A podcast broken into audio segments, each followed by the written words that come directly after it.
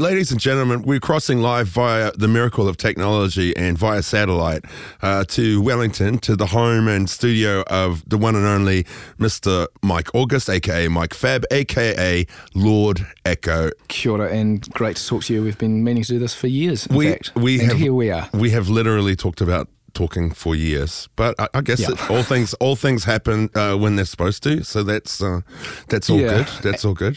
What, what And in my world, it Yeah. seems to be anything that I plan to do takes at least two years to materialize. that seems to be the time frame from which an idea, something I might talk about or think about, is a minimum of two years before it, it materializes. when we first initiated this interview, you said you were working on some drums. You said it's cool. I, I just need to. I'll, I'll tutu with these drums some more. What what are you working on? The next project? I am just I just take any opportunity I can to record the drum drums because I d- honestly don't know why I love recording the drums so much. It causes me so much frustration, frustration and pain. But it's just one of the when I tried to think about um, what were my you know when I was trying to think about trying to get a proper job at one point. Um, Well, a job of any kind, you know, i.e., have have an income, have a stable kind of income. Yes. I um I thought about what what have I done in one of my skills besides music because I've I have been a professional musician my whole life. I have to say my whole adult life, and I thought the only other thing you know I'm for some reason I'm compelled to record the drums. I don't know why. I always just want to do it, and the only other thing I've really done is raise children. and a little bit of gardening. So sort of, and at that point, that was when I tried to sort of uh, get more serious about having a recording studio and recording music You're right. but because it seemed to make sense, you know, I've spent all, you know, I've invested so much money in, in equipment and. But then I realized that I, I just can't actually stand most music, and um, and it was not it's not the right thing for me to do. I'm too judgmental. You- so um, are- are you judgment? Are you judgmental of music in general? Do you think? I think I'm actually just quite judgmental in general. Although I've tried to, you know, of course that sort of softens with age. Yes. and um, I can really see, um, you know, if you live your whole life within your judgmental mind, Yes. then it creates a great barrier between you and the outside world. So, you know, part of the struggle of adulthood for me, I think, has been is, is learning to live. Especially with other people, to just those thoughts still arise. We, you know, it's, it's part of. I, I guess there's probably a good evolutionary reason to make snap judgments about people. Those, you know, those things arise, but you just see them for what they are, and um, realize that I just wish everybody the very best in life. I really would love it if everybody were happy, and if and if I, you know, so if I relate to the outside world, even just strangers passing on the street, then I find it's a much softer, nicer place. Place to live.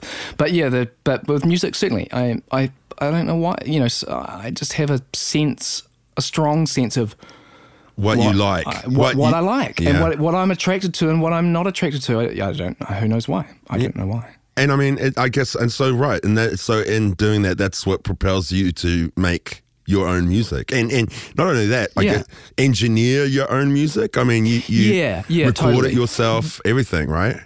Yeah, that's that. It, it's that kind of desire to have to have some kind of satisfaction on some level of yes, this is what this satisfies me. You know, whatever it is, a sound, a song. Yeah. You know, it's that's that's definitely the primary thing which shapes my music for better or worse. You know, so it is.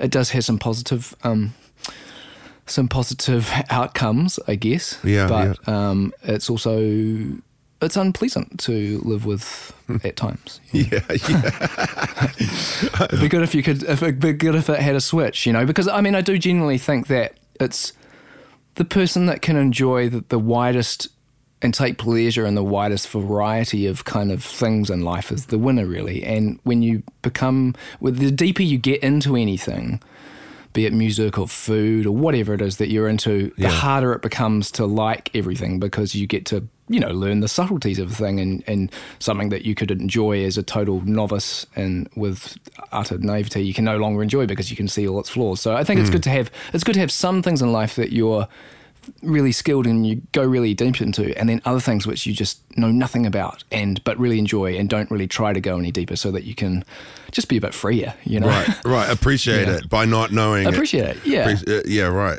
I mean, like when I was a kid, when I was, um, you know, when I was a young teen, or you know, especially around the age of twelve or whatever, I could happily listen to the music that was on the radio and enjoy some of it. Yeah. I can, you know, and I can't I can't do that now because it sounds like trash to me most of it. wow, man, that's amazing. including my own music. You know, like uh, that's the. Do you find that? I mean, I'm, with like your old, I'm as vicious. I'm more vicious on my music than anybody else's. You know. right? Really? Do you look Oh, back at your like like old Lord Echo records and say, "Oh God, what did I do that?" I mean, I, I I love your records, so I, I there's no I, I don't uh, no duds there. I but mean, do you? th- there's, there's no, no. I mean, there's, there's lots of I.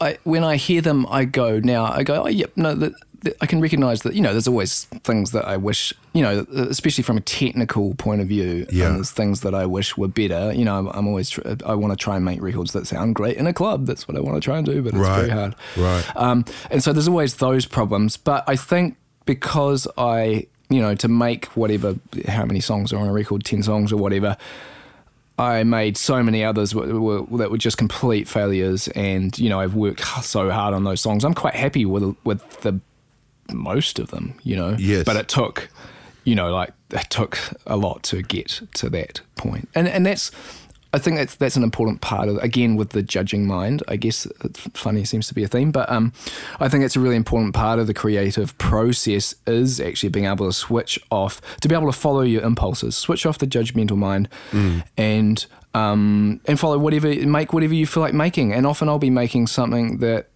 it sucks, you know, but mm. I'm really driven to make it for some reason. I'm like, this is really bad. I hope no one, yeah, I'm never going to play this to anyone, but I really want to make it. and I, I think if you don't allow yourself, in my experience, if you don't allow yourself to make stuff that sucks and just follow your impulse and just do whatever you feel like doing, mm. you start to close off your the creative flow and you don't often that's you know I, good ideas come out of real stinkers you know? It might be Yeah. I, mi- I might make a whole song that I know is really stink and and I'm like oh, this is stink but I want to make it for some reason. And I make it and then there'll be one little idea in there somewhere which I'll then turn into a song that I really like? Right, and if I hadn't let myself um, go there in the first place um, I wouldn't have got to the gold on the other side. And I guess it's that whole thing of just never you just don't know what something's going to become when you have an idea, whatever it is. Yeah. If you're lucky enough to have an idea, you know, Yeah, yeah, yeah, yeah. just kind of go with it and um, see see where it leads. If you've got the luxury of time, that's what I always. I mean, in my I have done a little bit of mentoring in um, schools, and that's Mm. always tried to be my take home message is just to try to be let it let it go. I guess because it's so difficult for me. Yeah, just to try and be a kind, a little kind to yourself. You know, don't always be going, ah, this is no good. I'm no good. You know, you gotta. That voice will be there. You just gotta suspend it and do and follow your impulse. That's you know. good advice. Judge it later. That's Judge very it good later. advice. Judge it in a year's time. I, I find it takes me like. It'll be like three years before I really sort of be able to hear what I was doing and actually be able to, ju- in a position to have enough distance to be able to judge Mm. something. You know, Pre- previous to that, I'm like, I still just hear. I'm just too deep in it. Still, like, I'm still still too close to it. Um, so it's only it's only uh, years after you've released something that you actually find out what you were actually doing. And, uh, yeah, I, you- was any good. this is something that came up uh, earlier. We were discussing. I mean, obviously, always working on on your own stuff and pr- recording your music. Have you ever produced for other people? Yeah. Or like, yeah, you know, I yeah. have I have and I guess the latest um the last time I did that was a record for uh, Lawrence Arabia, Ah. who's an Auckland based artist. James Milne is his name, he's a good friend. Yeah, that was really interesting. I the experiences that I have had producing music what I learn about myself is that I've got quite a low strike rate of good ideas, I think. Or is that because he's uh, prolific? Do you think uh, why? Do- Well, it may just be because it's when it's your own music and it's your ideas and you've been making it for a long time, like he has, then you're more, you know, you know what might work better for you, I guess. And when you're producing someone else's music, you're not, it's a different kettle of fish. So I just found like every time I'd have, I'd be, I'd be like, oh, let's try this thing. And then we tried out and I'd be like, oh, yeah, no, that's no good. And then, you know, that would sort of happen a few times. And, but every time he was like, his strike rate was way high. He was like, I think we should do this thing. And we'd do it. And I'd be like, that is really good. And then after a while, I just learned to shut up and just let him and just record whatever he thought was the best thing to do. And I guess that is also is the mark of a good producer at times is knowing when to just shut up and let stuff happen, you know. Yeah. Um, and in fact, Toby Laing from Fat Freddy's Drop, who is a, a dear friend of mine, I, he, he said this once just about songwriting, and he was like, sometimes the best contribution you can make is no contribution at all, and that always stuck with me and, and sort of sums it up really well. It's that that's it's a that's a tough art. Is just knowing when something's when to not do anything. Yeah, yeah, yeah. Interesting. It's a, it's, or like a mysterious one. It's like knowing when not to play, when to leave a space. It's a bit like that, isn't it? That's yeah, interesting. Yeah, yeah. That's and it's something that you. It's one of the key things about uh, improvising with live music or playing, playing live music or in or writing stuff. It, it's that. It's that. Um, yeah, just knowing when when when's a good time to leave space, and you know the impulse is always to be active to Mm. do something, but um, in all fields, then non-action um, is is equally important. You know, Mm. but it's a hard. You have to sometimes you have to. It's a it's a quiet voice that Mm. you got to listen to. Yeah, you know, and not always just follow the the part of you that wants to yeah. wants to just get amongst it. You know, all the time. Hey, I just uh, just uh, some of your other collaborations. While I think of it, Yeah. I guess you've worked with you worked with Barnaby uh, Weir for years uh, with the Black Seeds, and then uh, Yeah. and then he's got this. He had the Fly My Pretties project. So sometimes uh, you, you go back and be a part of that. Yeah, that's kind of like it's quite an odd band in a way that it's not a band. It's a band, but it's not a band, and that the cast is all. It's more like a theatre show in some ways. Yeah. The, the cast. It's a very large group of people, and the cast is always slightly different, or you know, there's it's it's it's more akin to kind of theatre, and I guess that's the that's one of the cool things about it is that. Um, if you do it for a few, you know, for a f more than a few nights in a row, it does. There's, there's that thing you get in theatre, which I remember from. I only did theatre when I was like, you know, 11 or something. Right. But I do remember if you work on a show together with a whole bunch of people, it just turn it. You get that big family vibe that happens. Yes. Which you don't so much get from smaller groups of people or bands or whatever. Something about a large group of people like that. Mm. Um, so it's kind of it's just a bit more like that, I guess. Um, and you know, I, I guess what's there's a whole variety of different music and different types of musicians, and again, I guess that's where this the skill just comes in knowing when you know some people come in with their song and they know exactly what you want, and you just try and do you just try and do the best thing for the song. So you try and do um, if they know what they want, try and do that. If they don't know what they want, then try and help them find Yeah. the right thing. Yeah, right. And it's just so it's just it's just that sort of um, I guess that's the enjoyable bit about it. It's, just um, trying to find the best thing for a song is always is always a good challenge. I think. Yeah, right. I guess when you do work on a project like that, like uh, Fly My Pretties show, once you've done that, do you find when you're doing Lord Echo stuff, for instance, do you feel like you, you go back to that a bit more tooled up or, or, or you know what I mean? No, not really. I mean, they're quite. They're just such different worlds. I mean, Right. I, f- I, f- I mean, to be honest, I find more the older I get, the more I just want to be in the studio. You know, like I. Yeah. Well, I mean, as as, as torturous as it is for me, because it really is. It's quite my relationship with producing music is quite a dysfunctional relationship in many ways.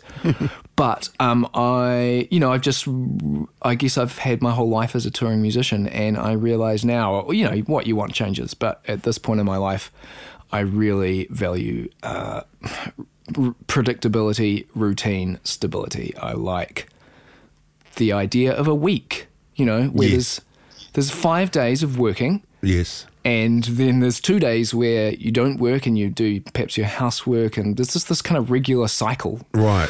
that and, I mean most people you know people that aren't touring musicians will have this clear sense I guess of what I'm talking about but for me it's like this amazing thing I- you know that, I I've, that I've sort of started yeah I've started to try and really prioritize in my life and I've turned into a person that is just has the most ridiculous little routines but they make me feel safe essentially. I feel secure when I when the same kind of things it's just gives me something to hang on to you know especially when you do have to try and um, navigate the emotional ups and downs of creative work which is not easy for me. Yeah. and um, and having those kind of having the stability, the stability of kind of routines that you just are ingrained in you, then helps me kind of navigate that um, a little with less sort of uh, impact on me and the people around me. I think so. That's something I'm learning to do because I'm a grown up. You know. Yeah. And I tell you what, the great thing I've, I mean, the, I've got a new studio space and. Um, and it's basically the downstairs of my friend's house, which he's letting me rent, which is really awesome. So the coolest thing about it though is that I can only do it nine to five.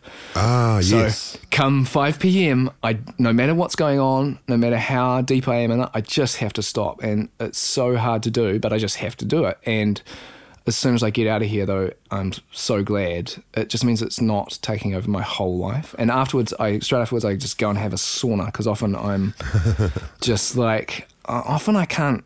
I, you know, when you just Turn off. concentrate on something for yeah, and you concentrate on something for eight hours, and you just you lose the ability to relate to other people. Right, yeah. Yeah.